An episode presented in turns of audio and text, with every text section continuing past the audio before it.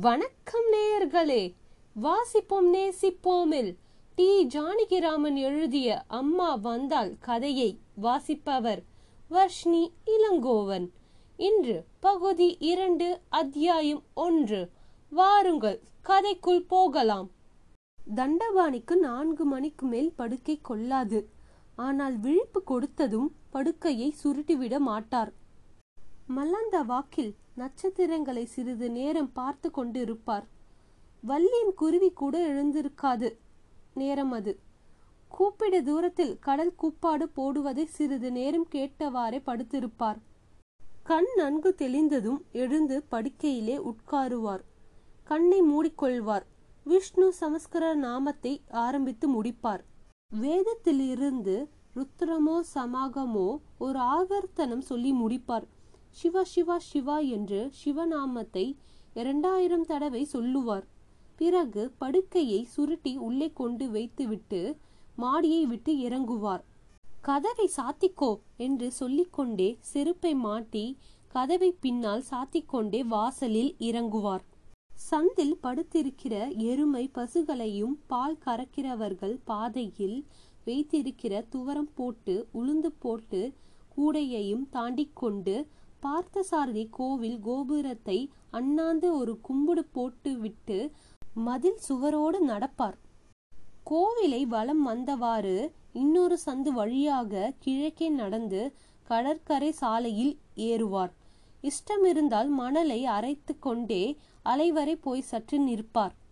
இல்லாவிட்டால் சாலையிலே வடக்கே நடந்து இரும்பு பாலம் வரையில் நடப்பார்.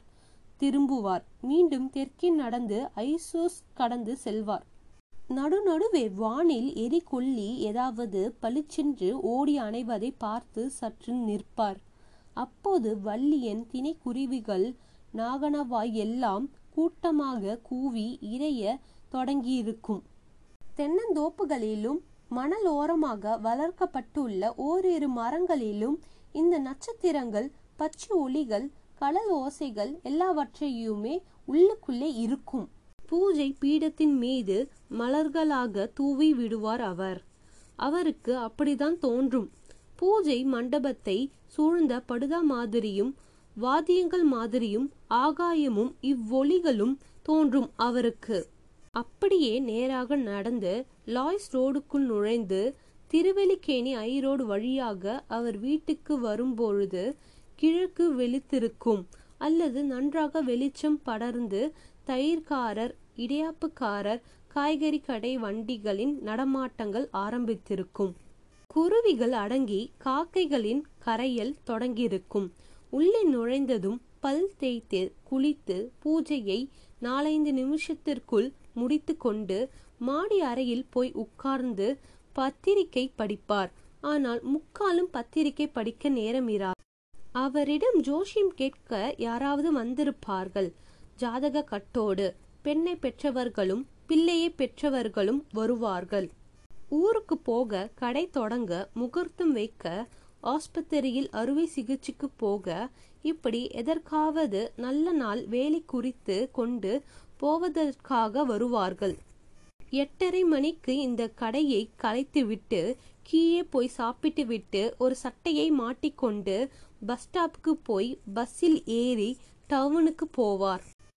அங்கே ஒரு பெரிய அச்சுக்கூடத்தில் அவருக்கு ப்ரூஃப் ரீடர் வேலை. இந்த வேலைக்கு அங்கே பத்து பேருக்கு மேல் இருந்தார்கள்.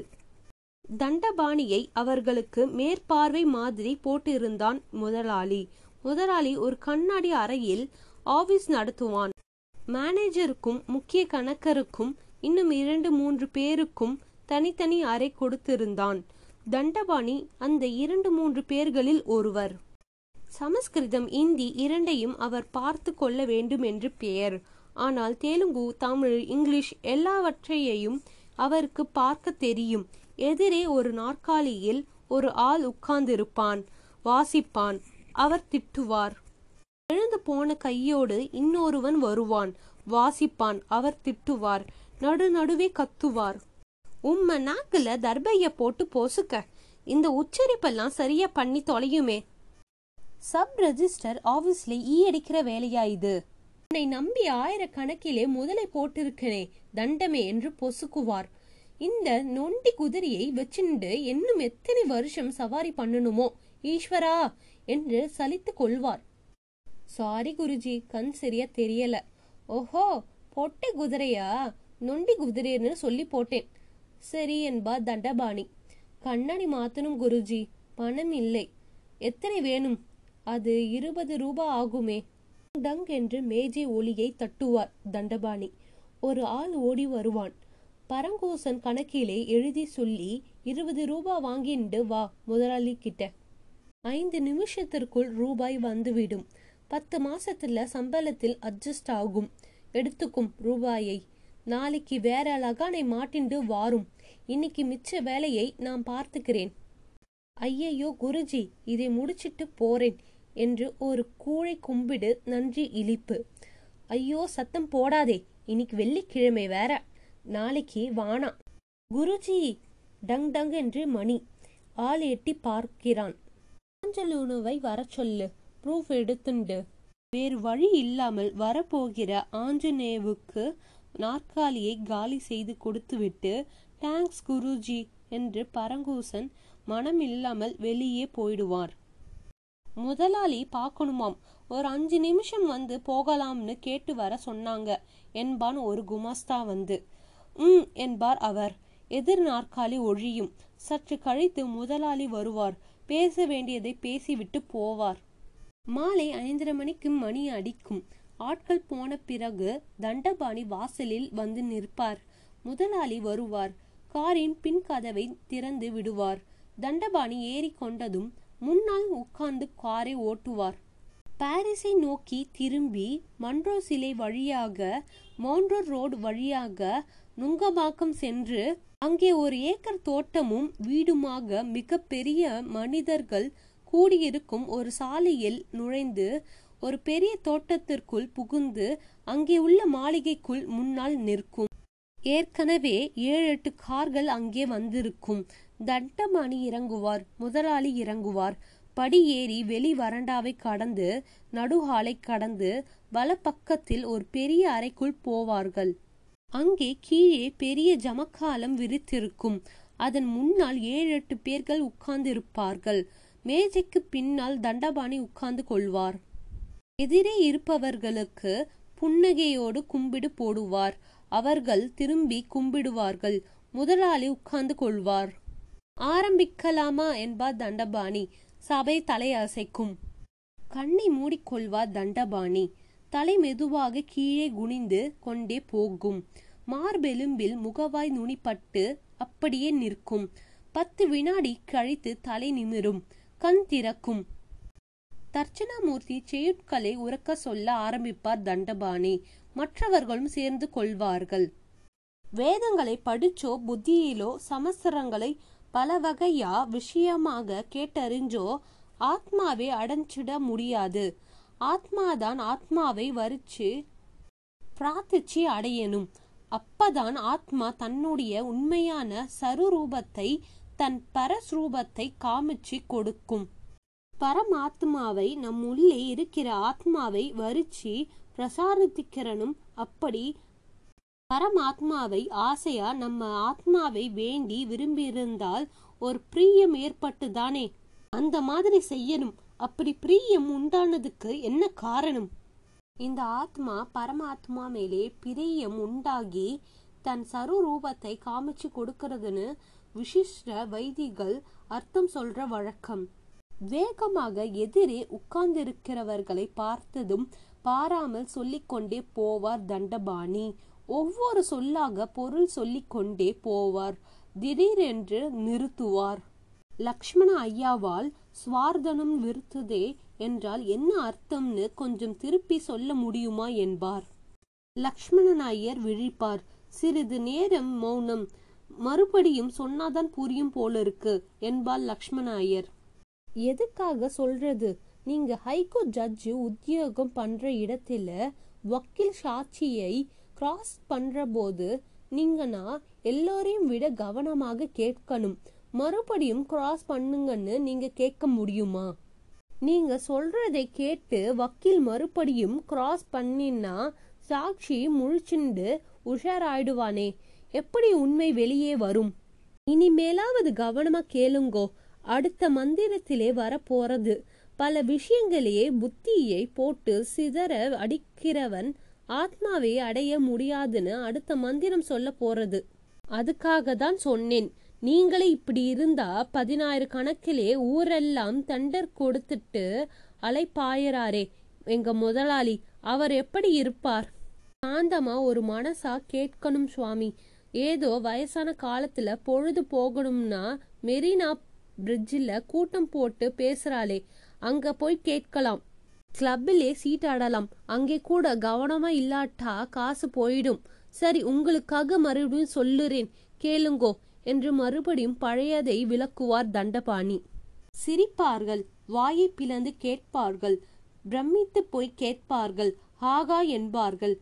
வெசவும் வாங்கி கொள்ளுவார்கள் ஏனில் சில சமயம் அவர் கேள்விக்கு பதில் சொல்ல முடியாவிட்டால் வெசவு வாங்கிக் கொள்ளும் வாய்ப்பும் வந்துவிடும். இந்த ஞான சூனியங்களுக்கு சொல்லி கொடுக்க வந்தேனே. பேரை சொல்றதே சீப் கமிஷன் சூப்ரண்ட்னு வியாபாரம் பேரிலேயே இருக்கு. உங்களுக்கு வேதாந்தம் எப்படியா மண்டையிலே ஏறும்? என்று தண்டபாணி தன் மண்டையில் இரண்டு போட்டுக் கொள்வார். சில சமயம் எண்ணெய் தேய்த்து கொள்கிறவன் மண்டையில் தட்டி கொள்கிற சத்தம் கேட்கும். அதை பார்த்து வாய்விட்டு சிரித்தால் இன்னும் பெரிய விஷவாக கிளம்பும். அவ்வளவையும் தெரியாத புன்னகையுடன் சகித்து கொண்டிருப்பவர்களே தவிர நான் ஜட்ஜ் நான் பிரின்சிபால் நான் இந்த பேங்க் மேனேஜர் என்னமோ பள்ளிக்கூடத்து பையன் மாதிரி விரட்டுகிறாரே என்று அர்த்தம் தோணிக்கும் அளவுக்கு பேசுவோ பார்க்கவோ கூட மாட்டார்கள் அந்த சீட பிள்ளைகள். கடைசியில் பாடத்தை முடித்து ஓம் சாந்தி சாந்தி என்று எழுந்து கொள்வார்கள். அதிகமாக கத்தின நாட்களில் எல்லோரும் கலையும் போது பாடம் சொல்லிக் கொடுக்கிறவன் சொல்லுகிறவன் இரண்டு பேரையும் பரமாத்மாதான் காப்பாற்றணும். இரண்டு பேருக்குள்ளேயும் மனஸ்தாபம் துவேஷம் இருக்கப்படாது என்று சமாதானம் செய்து எல்லோரையும் சிரிக்க வைத்து தானும் சிரித்து கொண்டே காரில் போய் ஏறுவார் தண்டபாணி. முதலாளி அவரை திருவெளிக்கேணி பார்த்தசாதி கோவில் வாசலில் கொண்டு விட்டு போவார். தண்டபாணி உள்ளே போய் தரிசனம் செய்துவிட்டு வந்து சந்துகளில் நுழைந்து வீட்டுக்கு போகும்போது மணி எட்டரைக்கு மேலே இருக்கும். எல்லா சென்னை நகர தெரு வீடுகள் மாதிரி தான் இருக்கும் அதுவும். படி ஏறியதும் கம்பி போட்டு மறைத்த நீல திண்ணை. வாசல் நிலைக்கு இரண்டு பக்கமும் இரண்டு அறைகள். வலது அறையில் அவருடைய மூத்த பையன் கல்லூரியில் ஆசிரியர் வேலை பார்ப்பவன். யாரோ இரண்டு மூன்று பையன்களுக்கு டியூஷன் சொல்லி கொடுத்து கொண்டிருப்பான். இடது அறையில் கடைசி பையனும் பொண்ணும் படித்து கொண்டிருப்பார்கள். கூடத்தில் மாட்டுப்பெண் கல்லூரி ஆசிரியின் மனைவி ஊஞ்சலில் லேசாக ஆடிக்கொண்டே மைத்துனரும் நாத்தனாரும் எதிர் அறையில் படிப்பதை பார்த்தவாறு உட்கார்ந்திருப்பாள். மாமனாரின் செருப்பு சத்தத்தை கேட்டு அவள் ஊஞ்சலை விட்டு எழுவதற்கும் தண்டபாணி உள்ளே வருவதற்கும் சரியாக இருக்கும். தண்டபாணிக்கு அவள் உருவத்தை பார்த்தவுடன் ஏதோ பனி சாரிலிருந்து கதவை சாத்தி வெதுவெதுவென்று உள்ளே வந்துவிட்டது போல ஒரு அமைதி சற்றென்று மார்பில் வந்து அமரும். மெலிந்த உடல் பச்சை நரம்போடும் மஞ்சள் பழுப்பு மேனி கூர்ந்த மூக்கு கூர்ந்த மோவாய் முகில் லேசாக ஒருவில் சதை பிடிப்பில்லாத ஒரு உடல் கண்ணில் ஒரு குழந்தைத்தனம். எதையும் ஆழமாக பார்க்காத உள்ளத்தை உள்ளபடி பார்த்து தோற்றமை உள் என்றும் நினைத்து கொண்டு விடும் அது. ஊஞ்சலை விட்டு எழுந்தவள் அவர் கால் அலம்புவதற்காக முற்றத்து தொட்டிலிருந்து ஒரு சொம்பில் நீர் மொண்டு வைக்கும் வரையில் அவர் பார்த்துண்டே இருப்பார். காலை அலம்பிக் கொண்டே அம்மா கோயிலுக்கு போயிருக்கலார்க்கும் என்பார். இரண்டாம் பூஜையை பார்க்க போறேன்னு சொன்னார். என்று சொல்லிக்கொண்டே அடுக்கடண்டை போய் விபூதியையும் பாத்திரமும் கொண்டு வைப்பாள் அவள். சரி வரட்டும். நீ இலையை போடு என்பார் அவர். ஜபம் முடிவதற்குள் இலைகள் போட்டு தயாராயிருக்கும். கல்லூரி ஆசிரியர் மூன்றாவது பையன் மூன்றாவது பெண் எல்லோரும் கூடத்திற்கு வந்து இலை முன் உட்காருவதற்காக காத்து கொண்டு நிற்பார்கள். தண்டபாணி வந்ததும் சேர்ந்து உட்காருவார்கள். இன்னைக்கு காலேஜில் என்ன விஷயம்? காவேரி பரீட்சை எப்போ உனக்கு? உனக்கு எப்படா பரீட்சை வெம்பு? எங்கடா கோபுவை காணும் கிளப்பிலே மேஜை இன்னும் கலையிலையோ? இந்த மாசத்து வீட்டு வாடகையாவது கட்ட சொல்லலாம். அவனை பார்த்து ஒரு வாரத்துக்கு மேலே ஆயிருக்கும் போல இருக்கே. அப்பா உன்னை பார்த்து ஒரு வாரம் ஆச்சுன்னு சொன்னார்னு நாளைக்கு அவன்கிட்ட யாராச்சும் சொல்லுங்கோ. இன்னுமா இரண்டாம் காலை பூஜை முடியல? பார்த்த சாரதி கோவிலுக்கு போயிருக்காளா? திருட்டீஸ்வரன் பேட்டை கோயிலுக்கு போயிருக்காளா? இப்படி பல கேள்விகள் கேட்டு பதில்கள் வரும். காவிரி பள்ளிக்கூடத்து டீச்சர்களை பற்றி ஒரு வர்ணனை ஆரம்பிப்பாள். பாருங்க அப்பா இப்படி மாறை விரிச்சுண்டு முகத்தை மலர்த்துண்டு இப்படி இப்படி நடந்து எங்க கிளாஸில் நுழைஞ்சாலே பார்ப்பம். இன்னைக்கு எங்க ஹெட்மினிஸ்டர் என்று எச்சில் கையோடு எழுந்து கூடத்தில் நடந்து காட்டிவிட்டு மீண்டும் வந்து இலை முன் உட்கார்ந்து கட்டை விரலின் பின்னால் நக்குவாள். எல்லோரும் சிரிப்பார்கள். தண்டபாணி மாட்டுப்பெண் இரண்டு பேருக்கும் வயிறு குலுங்கும். காவரி அப்படி படம் பிடிக்கிறவள். என்ன நேர்களே இதன் தொடர்ச்சியை அடுத்த பகுதியில் கேட்கலாம். நன்றி வணக்கம்.